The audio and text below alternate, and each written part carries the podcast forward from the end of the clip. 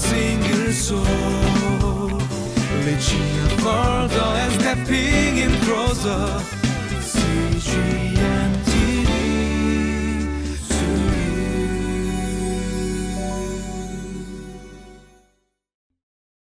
Welcome to Living Life.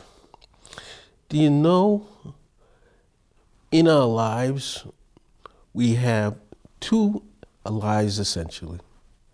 We have a public life that everyone sees, and we have a private life that not many people see.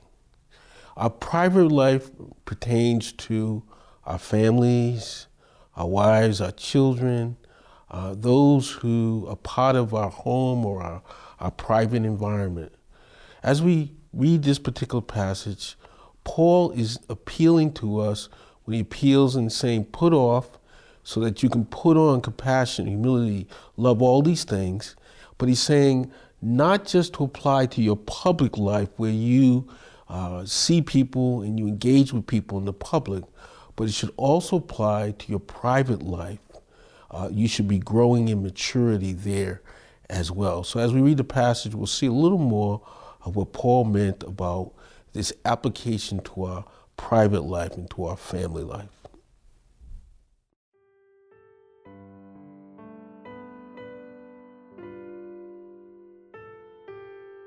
Colossians chapter 3 verse 18 through chapter 4 verse 1.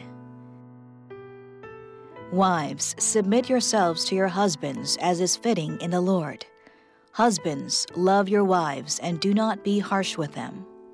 Children, obey your parents in everything, for this pleases the Lord. Fathers, do not embitter your children, or they will become discouraged. Slaves, obey your earthly masters in everything, and do it not only when their eye is on you and to curry their favor, but with sincerity of heart and reverence for the Lord. Whatever you do, work at it with all your heart, as working for the Lord, not for human masters, since you know that you will receive an inheritance from the Lord as a reward. It is the Lord Christ you are serving. Anyone who does wrong will be repaid for their wrongs, and there is no favoritism. Masters, provide your slaves with what is right and fair, because you know that you also have a master in heaven. Welcome back to Living Life. As Paul relates to our private life and calls us to be consistent, our public life and our private life to be consistent, and has already established the standards of compassion, gentleness, kindness, peace, love, uh, forgiveness, and bearing with one another, he says that those same principles, which is really putting on Christ, should be applied not just to your public life, but also to your private life as it relates to your family. So Paul begins to deal with this with the husband and wife relationship. We know this was also dealt with in the husband and wife relationship in Ephesians chapter 5, verses 22 and following. The key verse, though, in Ephesians, which I think relates also to Colossians, is Ephesians 5:21, which says, "Submit to one another out of reverence for Christ. So when he talks about the husband and wife relationship, he talks about the wife, the word submit is not always a positive word for for wives because of the fact that they it feels like they are submitting uh, and they're in subjection uh, to their husbands. But what Paul meant by submitting, it's actually a military word, and the word means to arrange oneself up under or to rank under. So what it's saying is the wife is not is not submitting in the sense of just obeying, but she's submitting because God has an order. Uh, and the order was that Adam was first in creation. So her submission is really out of reverence for Christ. The husband receives the benefit of her submission to Christ. So uh, oftentimes this word submission is looked at as a negative, in a negative sense, as if the wife is inferior. Not at all. It's a matter of order and it's a matter of submitting out of reverence for Christ. And it's a matter of the husband receiving the benefits of that submission out of reverence for Christ. In the same way, the husband himself is called uh, not to submit uh, but to love his wife um, in a way that Christ loves the church. Love the church with an agape love, with a unconditional love, no strings attached love. This is the way that he ought to love his wife. However, Ephesians 5:21 also applies to the husband because the verse says that both parties in the marriage, both spouses should submit one to another out of reverence for Christ.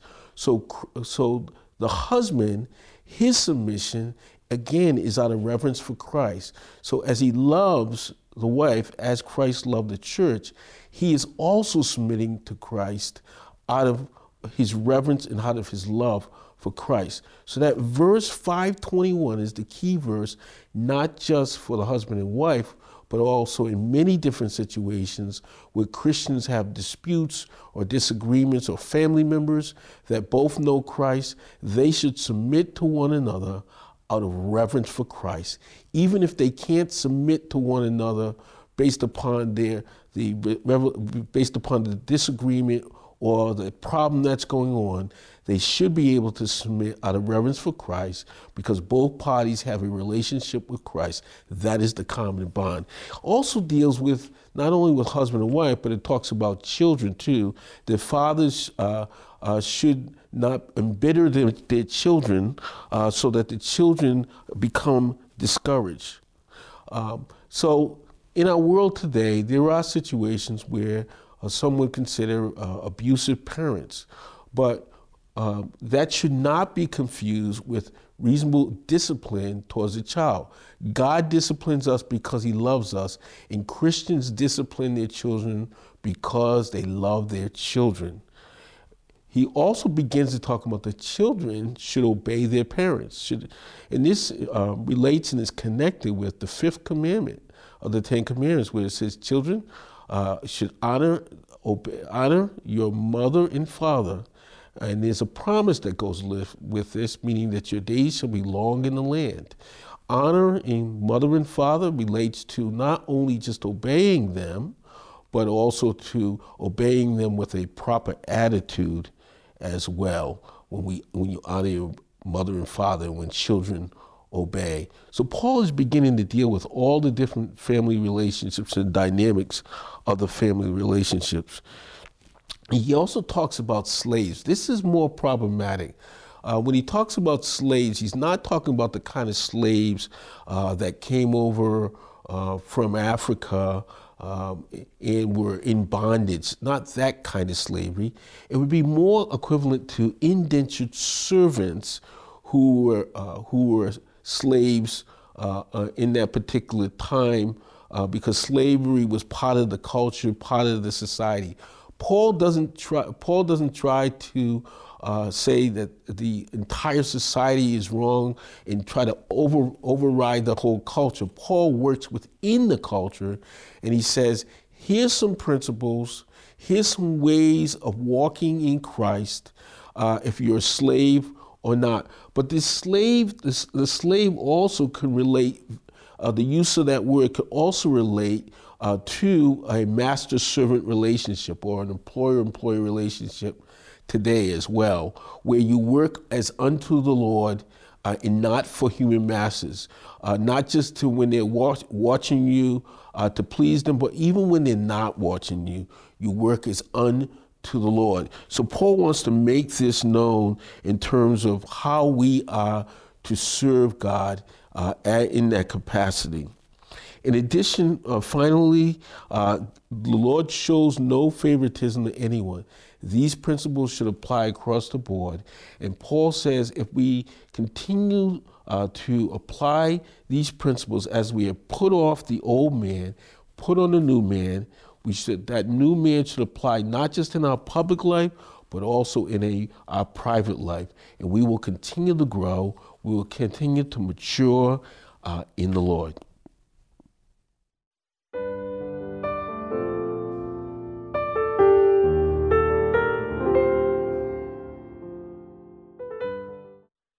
Is your private life consistent with your public life as you walk in Christ?